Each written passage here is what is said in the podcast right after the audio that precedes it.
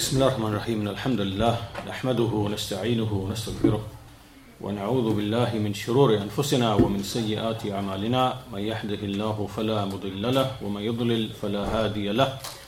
وأشهد أن لا إله إلا الله وحده لا شريك له وأشهد أن محمدا عبده ورسوله. أما بعد فإن أحسن الكلام كلام الله وخير الهدى هدى محمد صلى الله عليه وسلم. وإن شر الأمور محدثاتها وكل محدثة بدعة وكل بدعة ضلالة وكل ضلالة في النار uh, So we continue today. Uh, this is the third uh, lesson or third lecture on the section in the book in which Sheikh Ubaid Al-Jabiri Hafizahullah he is commenting on some of the narrations which have come from the Salaf, the righteous predecessors. They are the companions, the companions of the Messenger of Allah, وسلم, companions of the Prophet, then their students, the Tabi'een, and then their students.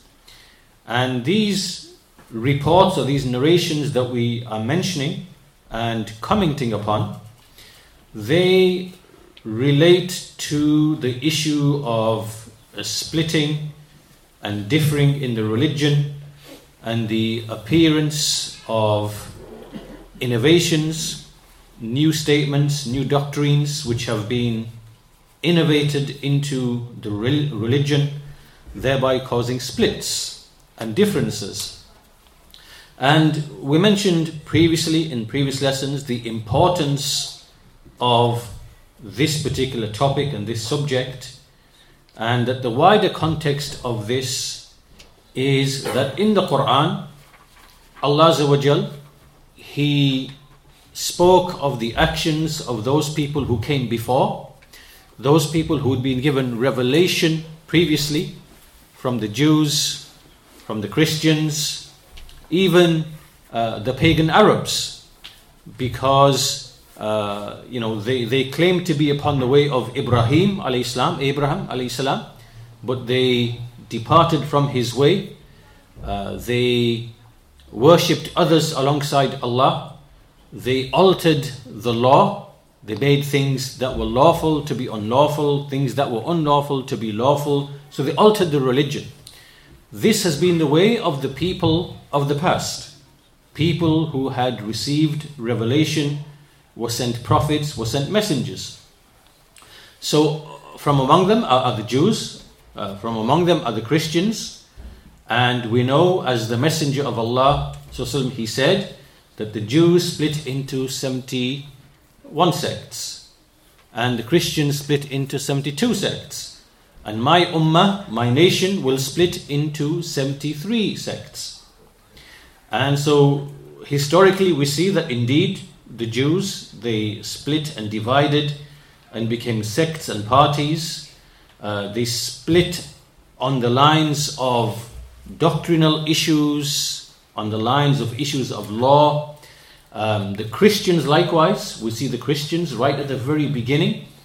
Uh, a split occurred between the followers of Jesus, such as James and you know uh, others like that, and those people who were imposters, you know, like uh, uh, Paul.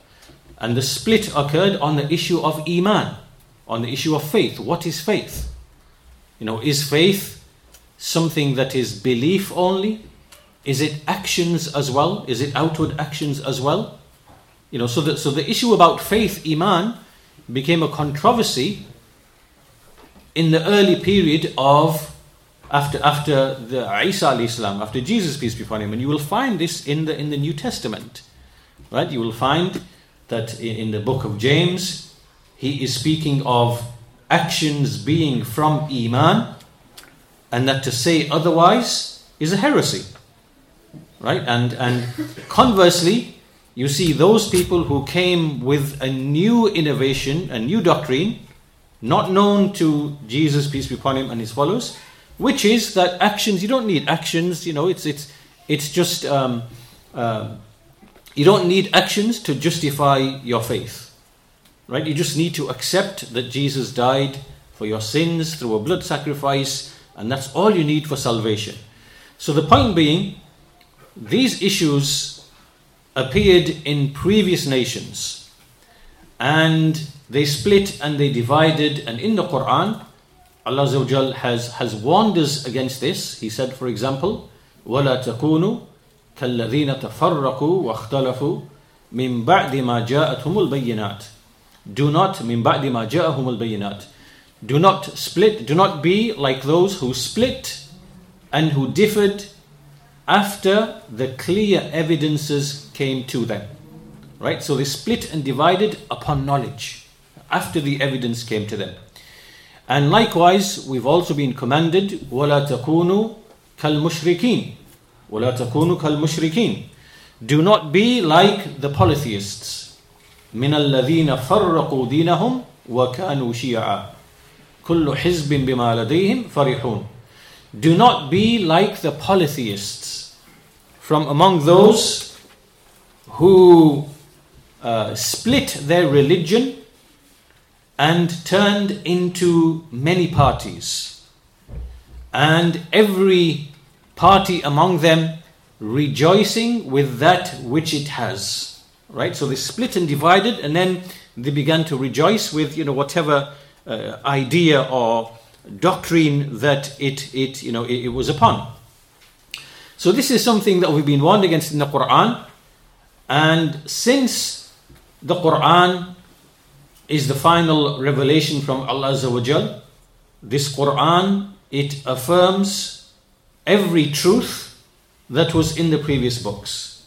In the, in the, in the Injil, in the Gospel, in the Torah, in the Suhuf, you know, in uh, every truth in previous revelation, the Quran has come to affirm it.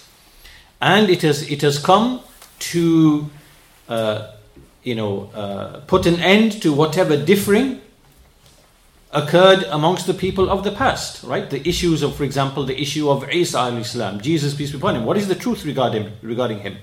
Uh, what is the truth regarding uh, Dawood and Suleiman and Ibrahim alayhi salam, right? And it, it clarifies the truth.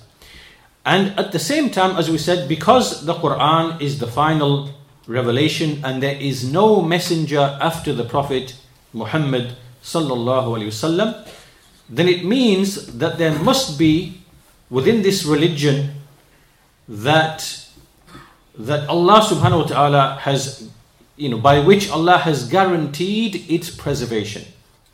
Allah has guaranteed the preservation of this religion because there is no other book, there is no other prophet.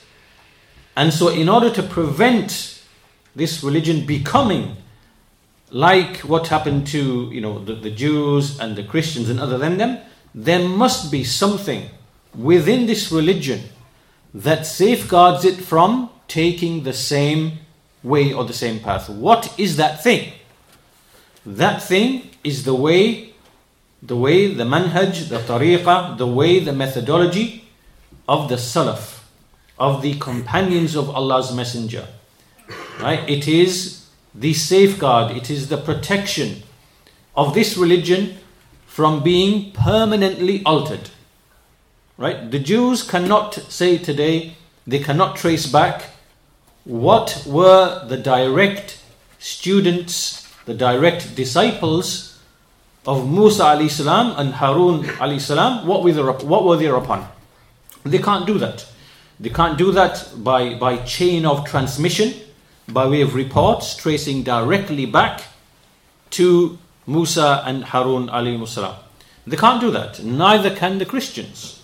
They, they, do not have a chain of narration. They can't trace back uh, these statements directly. And um, they have got altered so far away from, from the law, from the doctrine, uh, that the religion has become altered. However, in the case of the Quran and the Sunnah, and uh, you know uh, that which the Messenger Muhammad that which he brought, then we know that the Quran has been preserved, it has been successively transmitted by memory and also by writing.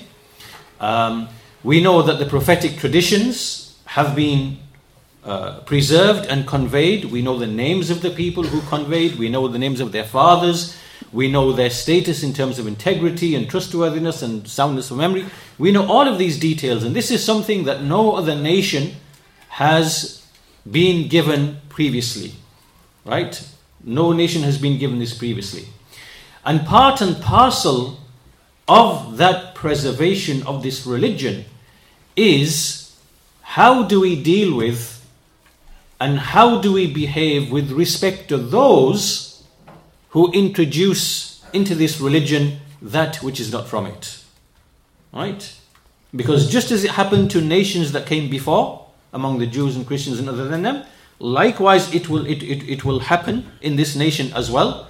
Just as the messenger informed us that this nation will also split into 73 groups. He mentioned many other texts that, you know, there will come to you people who will narrate things that you've never heard of, neither you nor your forefathers.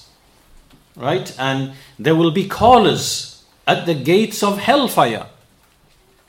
You know, whoever responds to them, they will throw him into it. And they will be from your skin, they will speak your language. And many other texts, many other hadith similar to this, indicating that what happened to previous nations will happen to this nation, with the exception that Allah has guaranteed and promised that this religion will be preserved. Right? It, will not be corrupted completely and go the way of the of the Jews and the Christians and their scriptures. And so this topic that we are discussing and which we have been discussing for the past three uh, two lessons and today as well, uh, and and the narrations that we are bringing, all of these are they they highlight and explain methodological principles, right? These are methodologies which, uh, which, which have come in the Quran and the Sunnah and which the companions of Allah's Messenger, they acted upon, they enacted these things.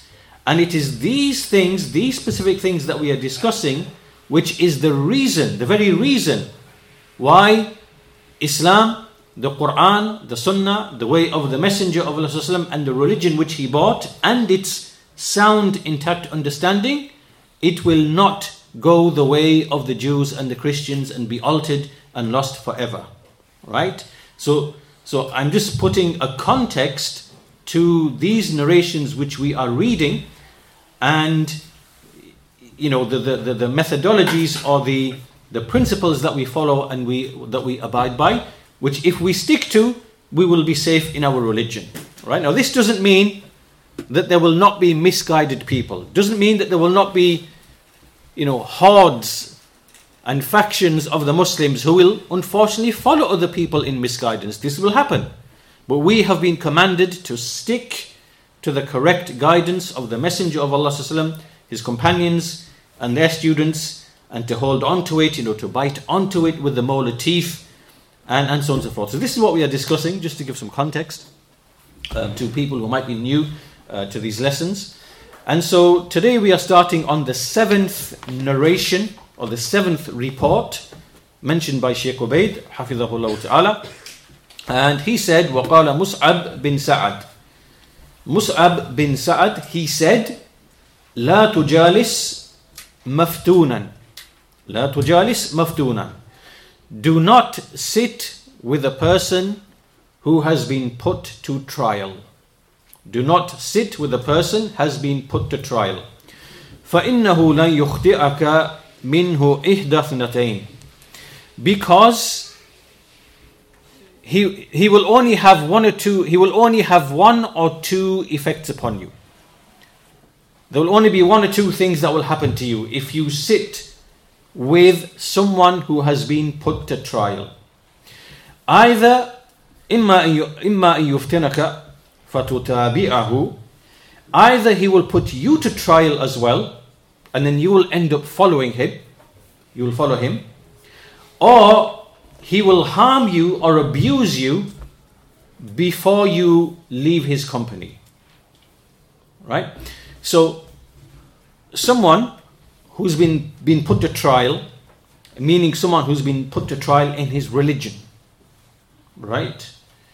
And he is, you know, uh, uh, he's entertaining doubts, he's confused, or he's speaking with, you know, some, some speech which is, which is innovated speech. Uh, it's upon ignorance, it's upon misunderstanding. And so only one of two things will happen. Either he will convince you and confuse you as well, so you will enter into his confusion, into his misguidance, or if not, then just you discussing with him and you know he, he will abuse you. Because obviously if you don't accept what he's saying he'll abuse you he'll revile you he'll you know whatever in, in the course of the of the discussion. So it is best not to sit with a person like this with a person who has been put to trial. Uh, as the sheikh says um, the sheikh basically just repeats what is in in the text. Um, you know either due to uh, him convincing you, you will follow him, or because of the lengthy disputation, argu- argumentation, wrangling with him, you know, the whole process is going to is going to tire you out, and you know, uh, it it might even make you inclined towards him somewhat. So, it is best not to sit with a person who has been put to trial in his religion. The Sheikh goes on to say. Uh, this is a piece of advice from the righteous Salaf that if you want to be safe in your religion, you know what the truth is, you know what the truth is in all the various subject matters of the religion about Allah's Tawheed, about Allah's names and attributes, about Iman, what is the reality of faith and Iman, about Al Qadr, the divine decree, the reality of the decree, all the various topics, and you're clear about these issues don't sit with someone who's been put to trial. Just be safe in your in your in your in your you know in your religion.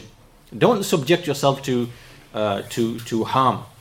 Same as just like if there was a burning building, keep away from the burning building. Why why come close to the burning building? Why why do that? Why why subject yourself to potential harm? You don't do that. So in the same way, the same thing happens in the affair of of beliefs and doctrines you know, if you want to be safe, don't mix with, with such people who have been put to trial.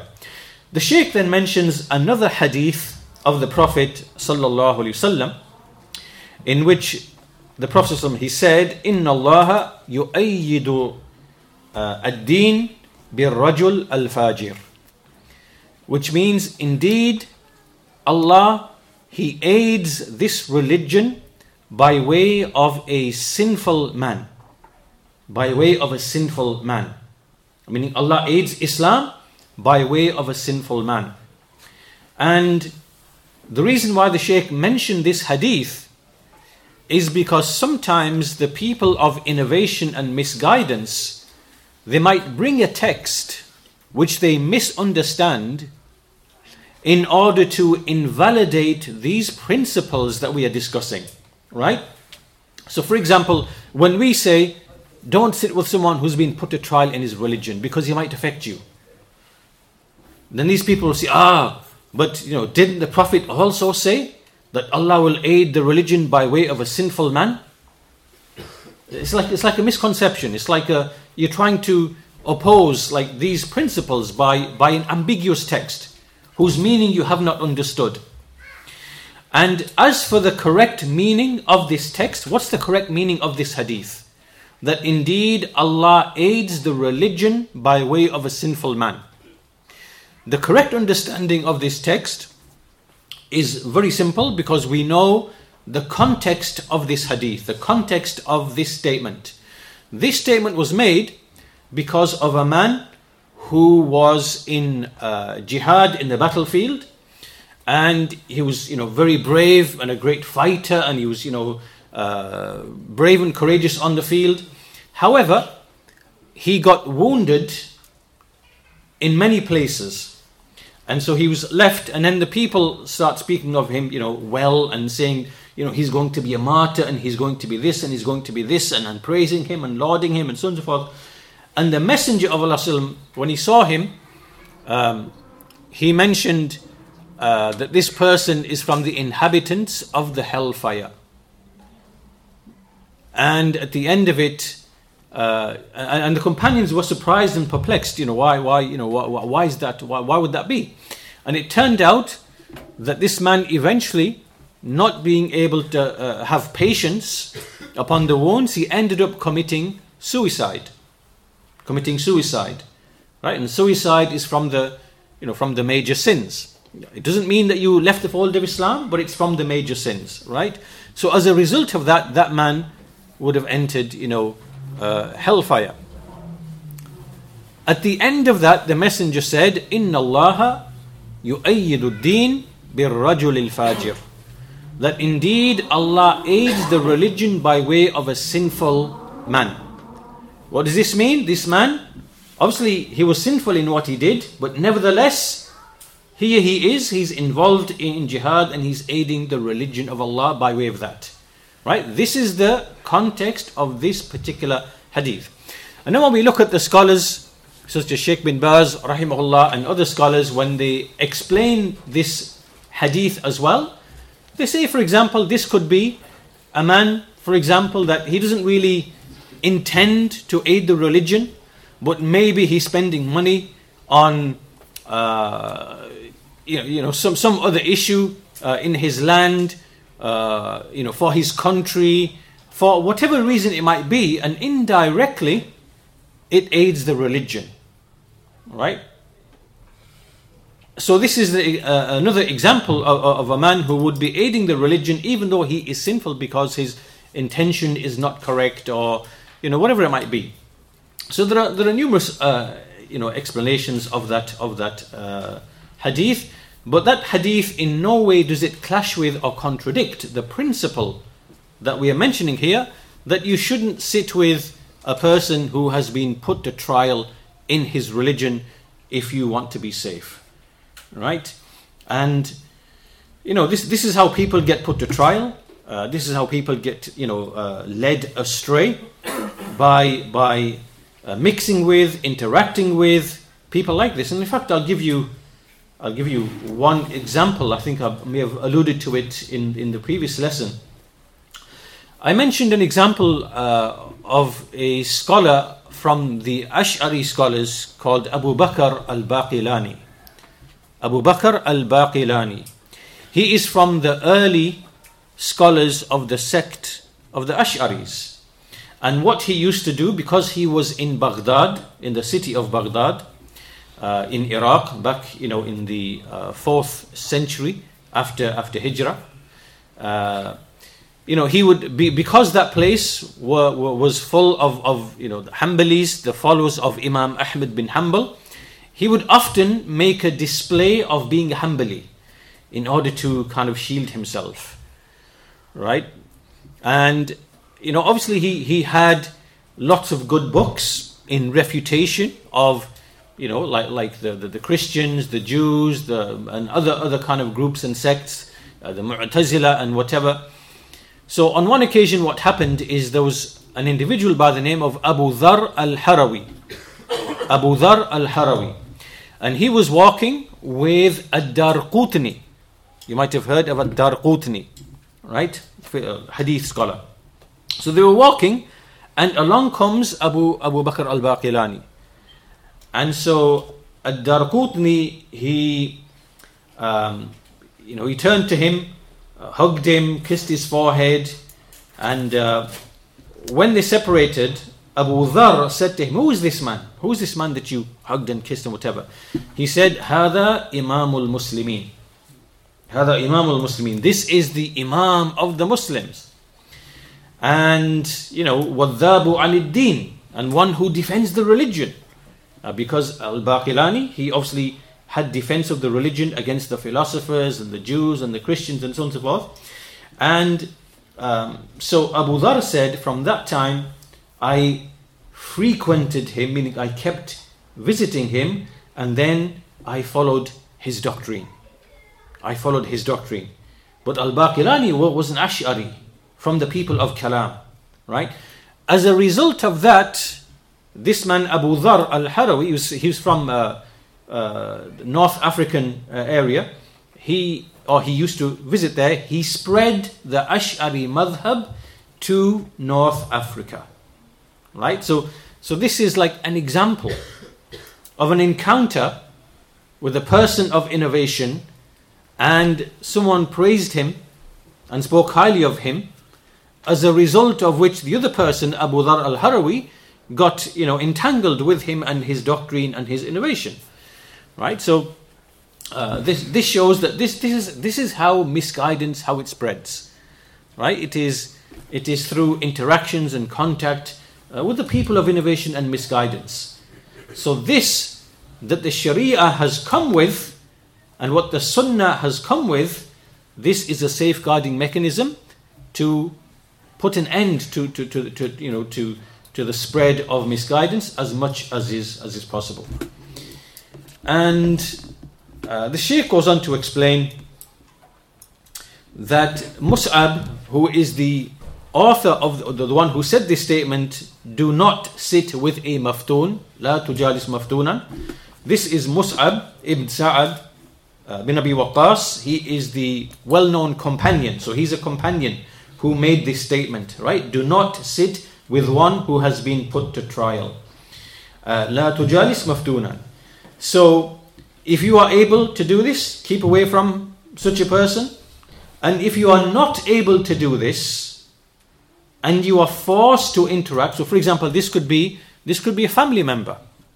You might have someone someone in your family who is, you know, it could be a Rafidi, could be upon the way of the Shia, could be a Qadari, upon the way of Qadar, could be an Ikhwani or Tablighi or whatever it could be. Right? And this we see. We see today in the, in the modern era, we see a single household, right, in London somewhere. Right? The son is a follower of Hizb ut-Tahrir, right? He's an extremist, right? And the uncle is a is a Shi'i, and you know the the daughter is you know something else, you know Ikhwani or something. You see this in, in, in this country in a single household, people following different doctrines, different you know uh, different sects. So you could be someone who, you know, by necessity you have to, you know, it's not something you can avoid.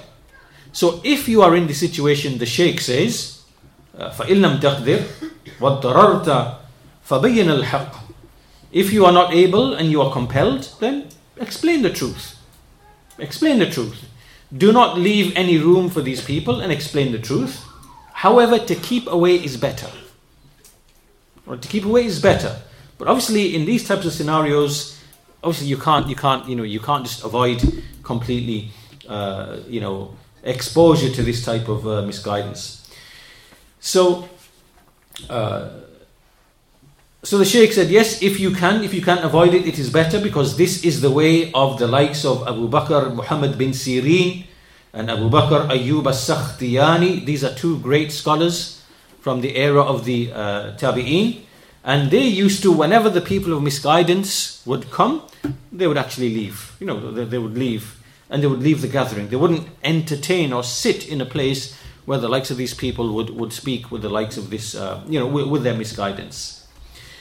So, uh, so this is uh, the gist of what the Sheikh has said um, on this first uh, statement of Mus'ab bin Sa'ad.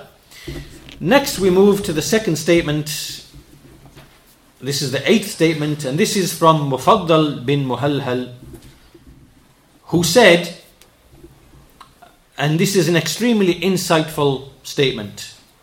He said, لو كان صاحب البدعة إذا جلست إليه يحدثك ببدعته حذرته وفررت منه ولكنه يحدثك بأحاديث السنة في بدو مجلسه ثم يدخل عليك بدعته فلعلها تلزم تلزم تلزم قلبك فمتى تخرج من قلبك So he said, if there was a person of innovation, right? There's a person of misguidance.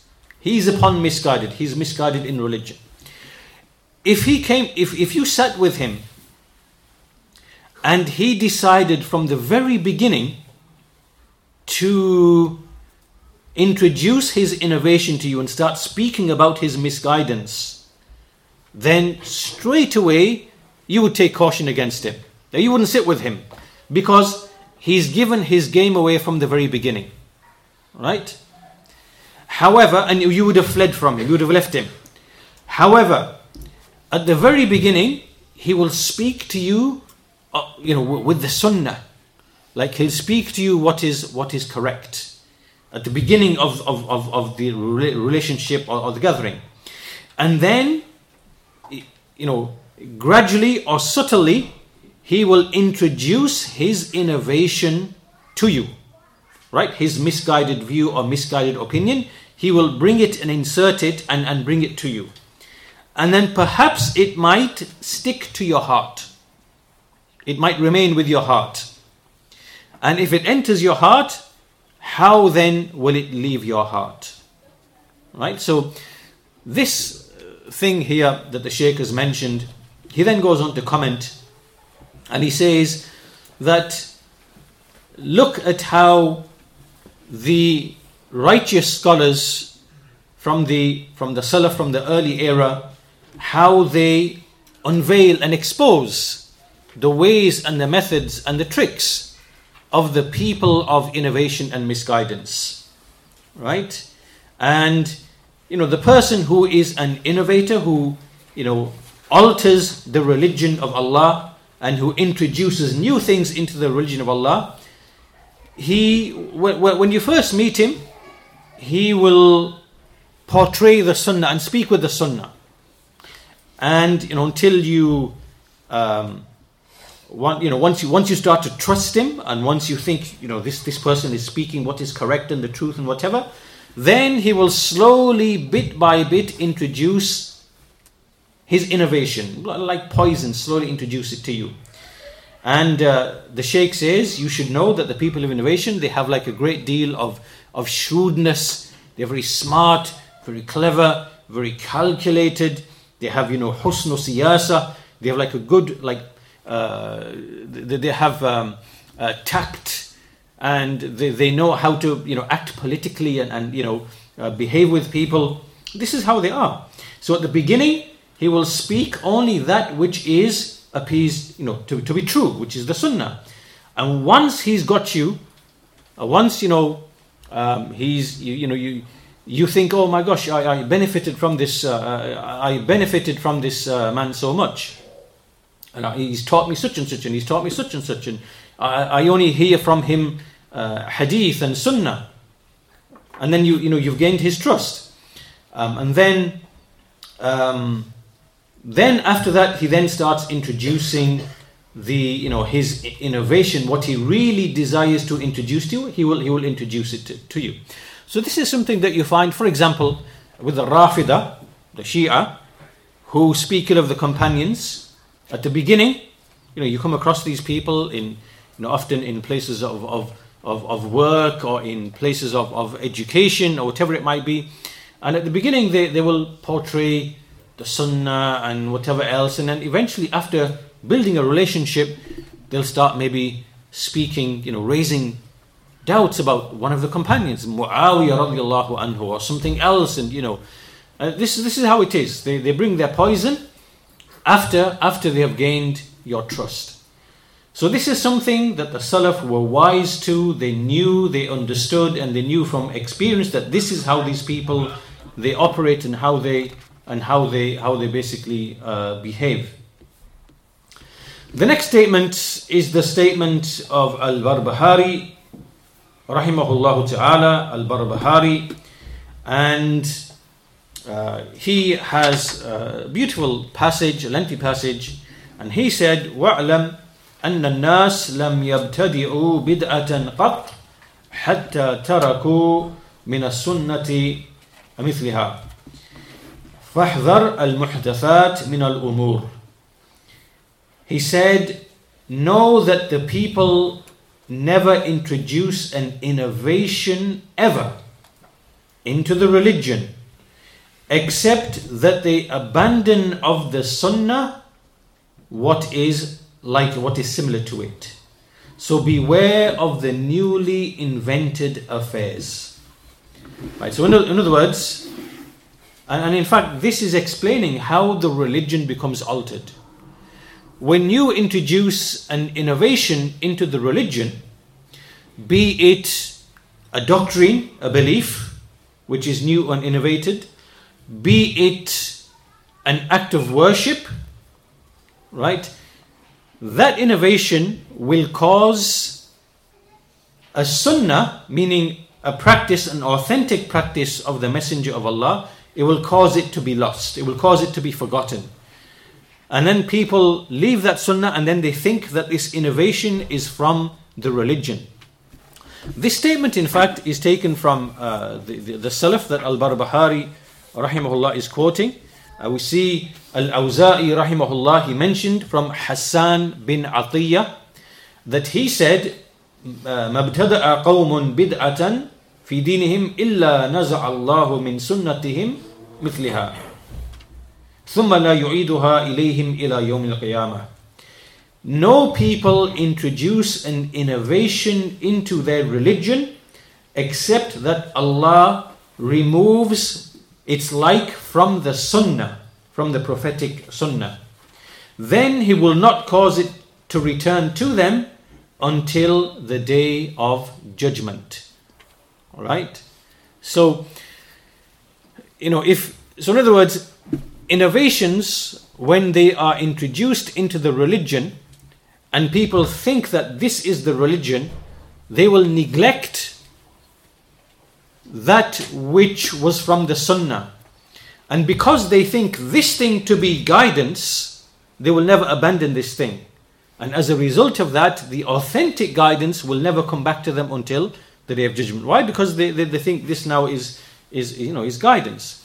And so this we see, you know, many of the Muslims are, are engrossed in many innovations in acts of worship or uh, in other things like certain celebrations which have no basis in Islam.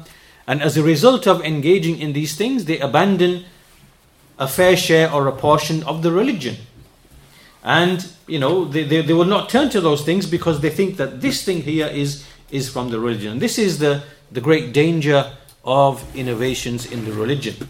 So Al Barbahari continues and he says, فإن كل محدثة بدعة وكل بدعة ضلالة والضلالة وأهلها في النار For indeed, every newly introduced affair into the religion is an innovation. And every innovation is misguidance. Is misguidance. And misguidance and its people are in the hellfire. Right? So innovation is the way that the religion becomes altered. This is what the Jews did, this is what the Christians did. The Jews, they mixed with the nations, they were, host, they, they were hosted by other nations, the Babylonians, the Romans, the Egyptians. And whilst they were under these nations, they, they accepted their, their, their culture, their, their religion, their doctrines, their worship, and they, they imported this into, into the religion right? They innovated and thereby they altered the religion. This is something that's happened in, in, you know, in the past. So innovation is the way that the religion becomes altered and it leads to splits. And this is why we see here that anyone who you know falls into misguidance, then he is threatened with the hellfire. Then Al Barbahari says another very important thing. He says, "Wahdar sigar al muhdathat min al umur." فإن صغار البدع تعود حتى تصير حتى تصير كبارا He says, beware of the small things, the things which start small, right? Start small, insignificant, something new, but it's very small and insignificant. Because the small innovations, they eventually end up being huge. They turn into something huge.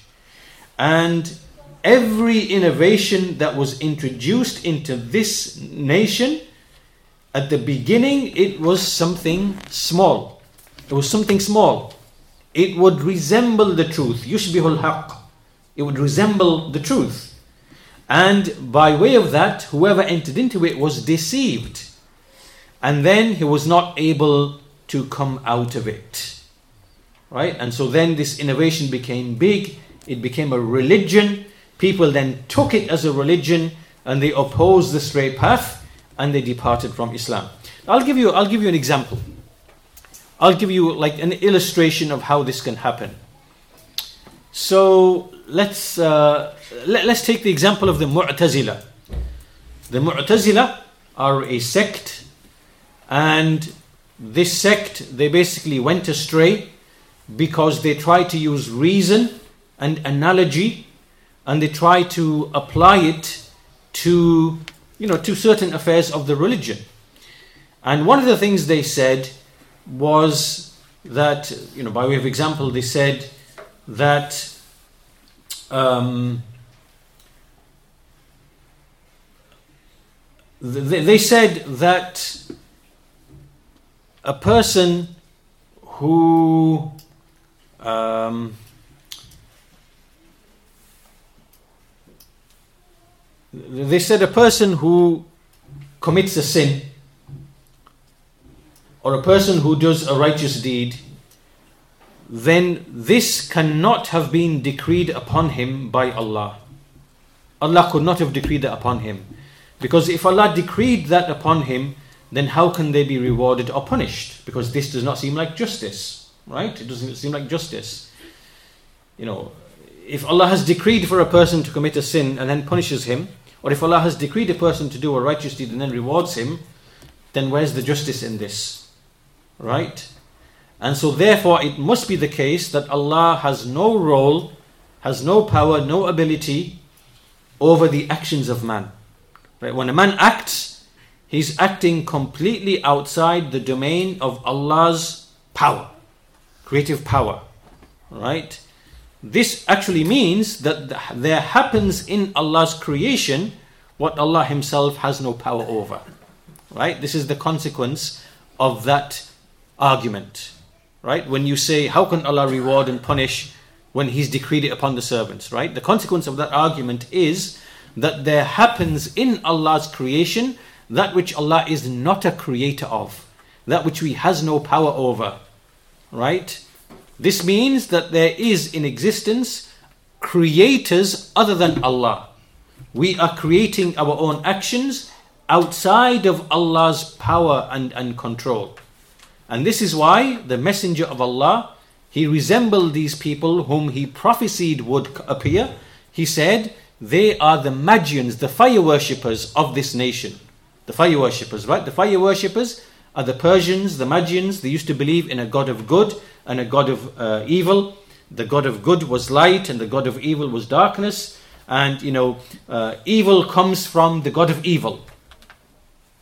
Right. So, in other words, what the, what, what, the, the likeness is that when man does something evil, you know, he drinks, he fornicates, he cheats, he steals, he lies, he murders, or whatever he does in evil. He himself created that action, did that action completely outside of the control and power of Allah He created his own action outside of, you know, Allah's creative power. So he's now become a creator alongside Allah right? So this is this is the consequence of that argument. Right. The point that I'm making from this, this is one example of their innovation. They had a few others. And they started in the beginning of the second century right at the beginning 100 hijrah 110 hijrah 120 hijrah right? Began something like this. This group continued and they continued to develop their innovations until by the end of the century they actually gained political power. Didn't gain political power but they basically influenced the, the, the, the rulers of that time, right? The rulers, the, the, the, the khulafa. And after influence, influencing the rulers of that time, they then imposed these innovations upon the masses, upon the masses, through the power of the rulers whom they had basically convinced. And as a result of that, many, many thousands of great scholars were actually killed or they were imprisoned, or they were beaten, right? Because they wouldn't agree with, with, with these innovations, right? These innovations grew until even you know the the, the, the, the, the people who, who spoke of them, they managed to get a tremendous amount of political power and political sway, and you know they, they, they brought this um, thing upon the people of knowledge. Right, so here's something that might have begun as something small. You know, some guy sat in the gathering of Hassan al Basri and he makes a remark and you know something small you know maybe but what happens when he gets followers who follow him upon that doctrine. Then they get followers, then they sit down start writing, right, and start developing the misguidance, you know, because they've been misguided. It grows and grows and grows and grows and grows and grows until, in this example we saw, it's become a political force, leading to the, to the slaughter and massacre of many thousands of scholars in, in the time of Imam Ahmed. So this is basically like 100, 120, 120 years afterwards we see, we see, we see this. So this is the nature of innovation, right? In fact, a good analogy would be, a good analogy would be a single spark can bring down an entire building. Yes or no? Now, we know this from experience, don't we? We hear we hear these stories all the time about you know this whole building, whatever, and it was because of some you know little glitch somewhere. It started as a little spark. Likewise, we see with forests. You know, an entire, you know, tens and tens of miles of or hundreds of miles of forests just, you know, burned. Well, that fire started as something minute, something very, very small. Then it grew, right, with the oxygen from the air and the wind blowing in a certain direction, the trees being next to each other, and the high, entire area is completely uh, demolished. Right? And this is the nature of innovation. If you do not extinguish that misguidance from the very beginning, then it will do exactly what a fire does to an entire building or an entire forest. That's the analogy, right? Except that one is, is physical, you know, uh, physical things in the worldly affairs. This is in the, the religious affairs, which is even more dangerous, right? So so, as Al Barbahari said, beware of the. Can you explain the correct position regarding the um, belief of the Mu'tazila? The correct, the correct position regarding the, the example I gave of the Mu'tazila, that's just one of their misguidances. There are other misguidances as well on the names and attributes of Allah, about the Quran, is it the speech of Allah, uncreated, whatever. But in this issue, the correct view is that uh, that uh, Allah nothing escapes, nothing is outside of His knowledge, nothing is outside of His power, nothing is outside of His creative power. Uh, everything is a creation of Allah, right? And that includes the actions of man. So, because Allah created you, your body, your essence, gave you limbs, gave you reason, gave you eyes and ears, allowed you to, to reason and think, He gave you a soul which he inspired to be inclined towards the good and which he also taught to have like a conscience to be aware of evil.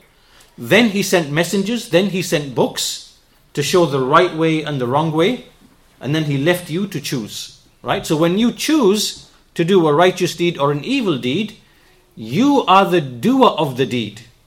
You did the deed, you are the doer. But Allah is the creator of the deed. Right? Allah created the deed. You are the doer of the deed. You are still responsible. And so there's no contradiction between you doing the deed and being responsible and between Allah creating your deed, right? There's no contradiction here uh, between these two things. And we know this from, from our own experience because, you know, if, if, um, you know, if you, if, uh, if you try to use the argument that, well, you know, I, I committed this sin, you know, I, I, I stole this person's wealth, I robbed him, because it was decreed for me. It's just predestination. Allah decreed it for me, so, you know, how, how, you know, how, how can you say that I'm wrong? So the answer to him would be, you know, you, you punch him in the face and you break his back and you kick him in the in the head and you say, well, likewise, that's from Allah's decree as well. So how can you blame me for what I've done, right? So so you you you can't you, you can't use the argument of the divine decree to show um, that there's any injustice. Everybody knows this is this is this is actually wrong, and and you know that what that person did is is actually unjust. It's unjust because you chose to do it and you knew it was wrong, right? You knew it was wrong and you chose to do it. Um, so so the argument that uh, Allah creating your deed and you doing the deed after you knew it was evil and harmful and unlawful and then being punished for it, there is no contradiction between these two things whatsoever. There's no contradiction at all. Right? So Allah is the creator of the deeds, man is the doer of the deeds, because man has received guidance that this is right and this is wrong. If you do this, there is uh, punishment. If you do this, there, there is reward. Then you deliberately choose to go and, and, and do whatever, then you deserve punishment or you deserve reward by your own choice. And the fact that Allah knows that and decreed that and He created that, that is not injustice, right? What would have been injustice if Allah knew what you were going to do, then He created you, then He immediately punished you without leaving you to do to choose to do what you're going to do if you know what i mean meaning that if allah judged you by way of his knowledge alone before you even acted that would be injustice yes? That would be injustice yes? Uh, it's like saying it's like saying you know let's say you're going to send i'll give you a simple example. Imagine you, you have a child right? And you give the child some money. And you know you tell the child right um, when you go to the shop, you are not allowed to buy such and such. Right? But you already know, you, you know your child, and you know this child, when he goes there, he's going to buy such and such. You just know it's going to happen. Yes?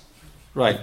So, you give the child the, uh, you know, the, the, the five pound or whatever it is, and before he leaves the door, you bring him back in and you discipline him because of your knowledge that he was going to do what you pretty much knew he was going to do.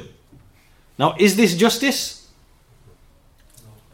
Because he hasn't done what you what you knew he was going to do. But this is not justice now, right? But if you let him go and he went, and then you know later later on it came back to you through his sibling or something else that yes he went and bought that thing he shouldn't have bought. Now you can discipline him, right? And maybe you might have even done that to allow as, as a means of teaching and and you know it might have been for that reason. This now is not injustice because he's done the thing that you knew he was going to do. He's done the thing, so now you can you can discipline, right? So so injustice would be in the case of al qadr if Allah already knows what he's going to create and what they are going to do, then he creates them and then before they do what they do, you are judged on account of Allah's knowledge alone, prior knowledge alone. This would not be, you know. However, Allah has created you. Allah has given you faculties, given you hearing, seeing, the ability to act, the ability to think, ability to reason, give you a conscience, give you fitrah, like original disposition. He gave you intellect. Then he sent books and messengers in which he explained the right path, the wrong path, what is wholesome, good, pure, impure, that which is beneficial, that which is harmful, that which is lawful, that which is unlawful. He explained everything right? Then you choose, after having all that knowledge, you choose to do what you do. Then for you to be rewarded or punished, it is perfect justice. There's no injustice in this at all, whatsoever. Right? So that's that's the shubha of the of the Mu'tazila. Anyway, the point being, the point that we're really uh, making there was uh, coming back to the innovations. An analogy for innovations is like the spark or the fire. If you do not extinguish the fire, imagine, you know, a small piece of your curtain or something being on fire. And you you know you just sit there and indifferent and you know you you just watch your house burn.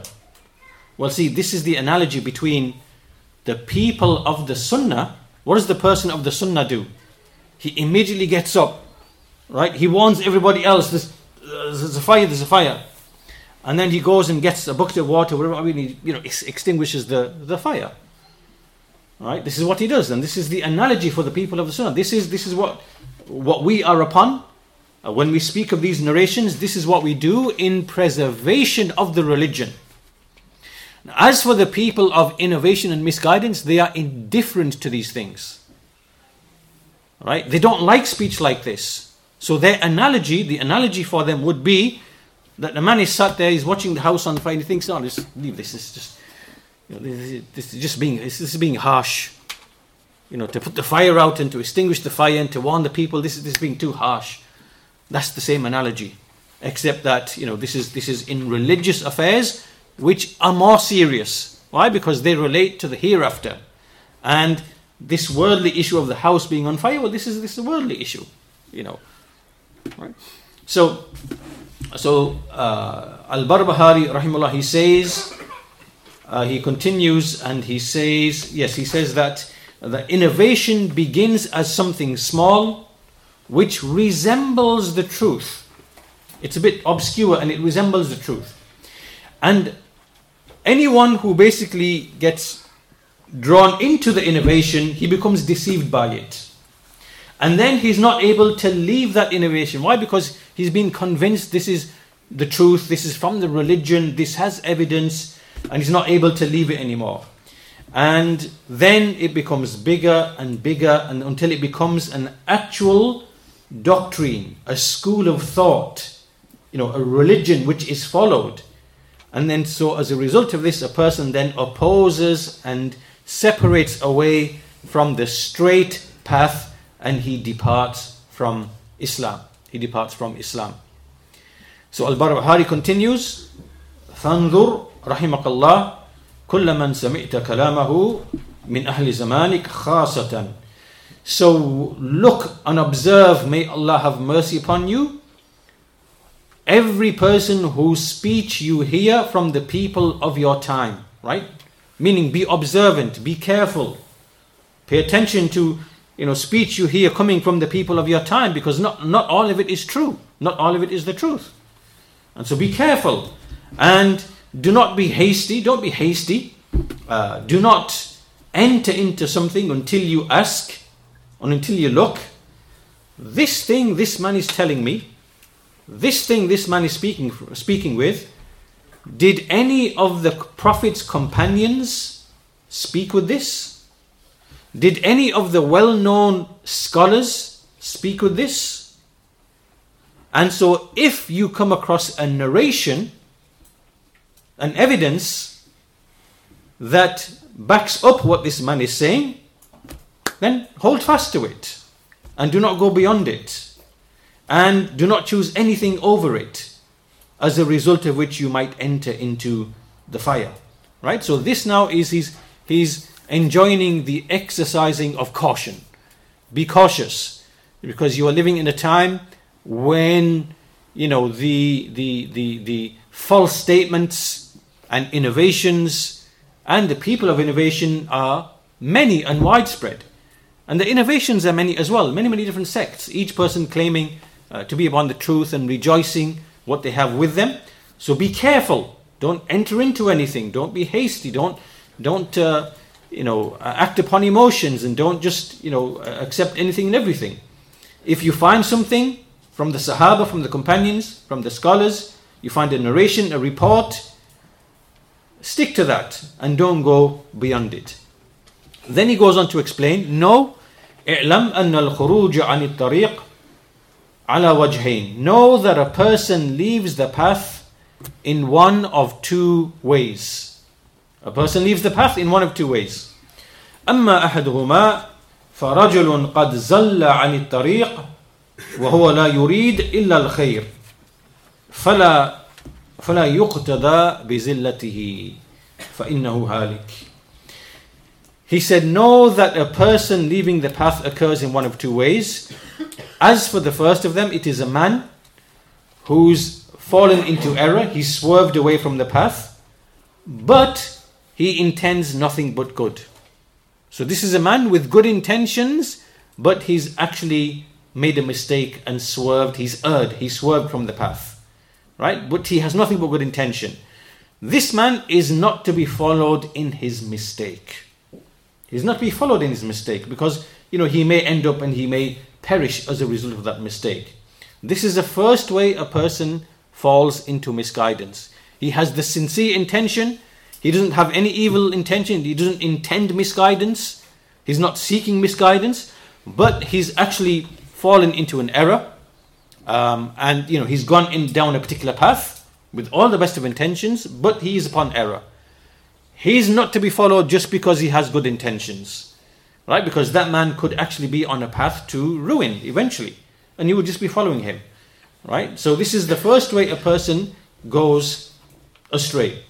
The second way a person goes astray, وَرَجُلٌ عَانَدَ الْحَقِّ وخالف من كان قبله من المتقين فهو ضال مضل شيطان مريد في هذه الأمة A man who stubbornly opposes the truth, rejects the truth stubbornly, and he opposes those who came before him of the righteous people. This individual is a misguided person who misguides other people, and he is, you know, an astray, a stubborn devil in this nation. He is worthy, it is, it is befitting for the one who knows him uh, to warn the people against him and to explain his affair so that other people do not fall into the same thing as him, into the same innovation as him, and as a result of which he perishes. Right? So in this case now, this is not a case of you know sincere intentions and seeking good, but you just made a mistake. No. This is this is where now you you are willfully, knowingly opposing the truth for whatever reason it might be. Right? So this individual, he is misguided who seeks to misguide other people. And so, therefore, this person, we, we have to explain his affair, we have to warn the people against him, um, you know, so that they don't follow him in his, in his, uh, um, you know, in his misguidance. The Shaykh, the Shaykh Ubaid, Hafidhullah Ta'ala, he comments uh, upon this and, you know, elaborating upon this uh, issue, the last issue that Al-Barbahari mentioned, he said that the people who oppose the truth are two types. The first type is a scholar from the people of the Sunnah. He's a Sunni scholar. But he just made a mistake. Um, you know, he made a mistake in understanding in some issues. And so, how do we behave with this type of person, right? This is a person who is upon the truth. He's upon the Sunnah, right? He desires good, but he made a mistake. First, first of all, his error is rejected. His error is refuted and rejected. and in Islam, an error is not accepted from anybody, whoever it might be. Right? Because there is no compromise in, in the religion of Allah. Azawajal. Anyone who makes an error, a mistake, then his error is not accepted. Hatta Sahabi, until even a companion, if, if a companion made an ijtihad, if he basically uh, may, had an opinion or a view in an, in an issue, and we know that that was opposed the evidence and it opposed the sunnah, then you know we say you know we, we say that this is this this is an error and it opposes the evidence, right? So uh, as uh, Imam Malik said, rahimahullah, that the statement of everyone can be accepted or rejected except the companion of this grave, meaning the Messenger Muhammad wasallam. As for everybody else, his speech can be accepted or it can be rejected because he can be right and can be wrong. Because he is not infallible in, in the affairs of religion. Only the prophets and messengers are infallible in the conveyance of the religion. Allah has made them infallible. They do not make mistakes in the conveyance of the religion. As for everybody else, they can make a mistake no matter who they are, whatever their rank, whatever their status. So, first of all, the first way is that we reject the mistake. The second thing is obviously we maintain his honor, we maintain his dignity, we, we protect his honor, and we don't warn from him or, you know, because this person uh, desired the truth, right? He did not choose deliberately that which opposes the sunnah, right? But, but he erred. So we maintain his dignity, we maintain his honor, we correct his error, but we uh, you know, speak good of, good of him and we maintain his honor and his dignity.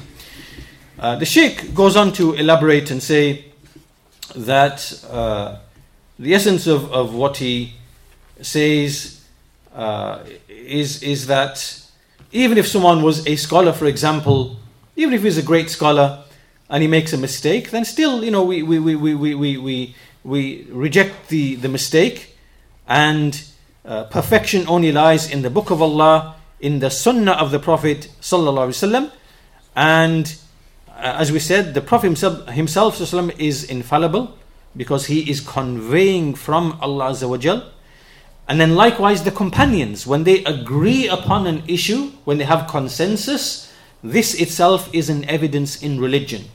When we have something of consensus among the companions, they agree on an issue. This now is also a hujjah, an evidence in the religion because they witnessed the revelation, they took it directly and fresh from the Prophet, peace be upon him.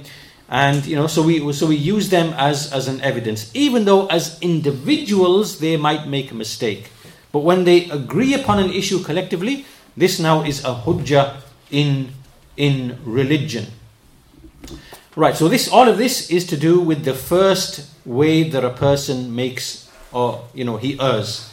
The second type of opposition is the one who is from the people of innovation and misguidance, right? So he is not person of truth and sunnah, he's a person of innovation and misguidance. And so the, the principle regarding him is that he's refuted and um, you know he's warned against and um, they warn people against him and um, you know there is uh, you know, because the aim is to, to, to warn the people so as not to follow him in his misguidance. And so then the way you do that depends on the circumstances. So if you are strong in a position of strength, so if you, meaning the people of truth, the people of Sunnah, are large in number, and you have strength, and you have power, and you have clout, then basically you can openly warn against this individual you know, and warn the people from him and, you know, put this pressure and put this, you know, because you have the, the strength and the power to do so, because you are large in numbers. Right? So in that situation, you do that. But if you are few in number and you are weak, and the strength and the power, meaning like in a city or a region, right? The people whom you are, who are people of innovation misguidance, maybe they have they have influence. Maybe they have political influence. Maybe they, you know, they, they, they control or administer the, the, the mosques or, or, the centers, right? And they, they have this degree of influence, and you, you, you are just a handful of people, right? It's not from wisdom now to go and, you know, create enemies and, and you know, uh, give them opportunity to harm you in some way. No. So all you do, you simply explain this is wrong, this statement is wrong this action is wrong. This uh, so you you are refuting the actual issue, the error, the innovation. You are not now openly warning from the one who is you know uh, spreading this misguidance. Why? Because that is going to bring you harm. It's going to bring you potential harm because you are small in number, you are weak in number, and uh, you know they they could just you know uh, harm you and, and, and your da'wah. So the Shaykh is mentioning here that those who are the opposers of the second category, they are known to be upon misguidance, call us to misguidance, then we obviously warn from their innovation, we refute it, and then, then depending upon whether you have strength or not have strength, depends whether you would openly warn against these individuals or not. Right? So basically, you use, um, you know, you use, um, you use tact in in in in, uh, in in these affairs, and you use wisdom in these affairs uh, as well, because these people can, can bring uh, you know, tremendous harm to you. The Sheikh then finishes by giving one evidence for this. Right? The evidence for this comes from the Messenger of Allah himself. So, so there was once an incident where a man he came to the house of the Prophet وسلم, and he sought permission to enter. So, as he was seeking permission to enter, the Messenger of Allah he said to the companions who were with him in the house, he said, "Bi'sa akhul ashira wa bi'sa ibnul ashira." Right? He made a remark meaning, meaning that how how how evil a man this is amongst his like family and you know relatives. Like what an evil man this is. Like he made a remark about this man. So then when the same man came in and he entered uh, the messenger of allah you know he sat down and the messenger spoke to him like was was cordial in speech and he was nice with him and whatever else. So then when the man left the companions were a bit perplexed and they said O messenger of allah you said what you said meaning before he entered, but but then you behaved with him in such and such a way. And then the messenger of Allah he explained, he said, Sharrun nas, he said, the most evil of people, man wada'ahu nas ittiqa'a li The most evil type of people are those whom the people have to avoid because of their uh, because of their because of their evil, because of their uh, vile behavior. Right? Some people are such that they that they abuse and harm other people. Right? So what happened here, uh, as the Sheikh explains, that here what the Messenger of Allah what he did, there was two things he did. On the one hand, he notified people of the evil that is with a particular man, right? Because there are some people who are basically, if you were to interact with them, they will harm you, right? Like, for example, I might say to you, Be, beware of such and such, you know, Abdullah or or Khalid or whatever, because, you know, don't, don't, don't trade with him. Do not trade with him because he will, you know, he, he will. Uh, he, he will uh, basically not be fair with you. He will not be just with you. He will he will steal your money. He will basically not give you fair share. Right?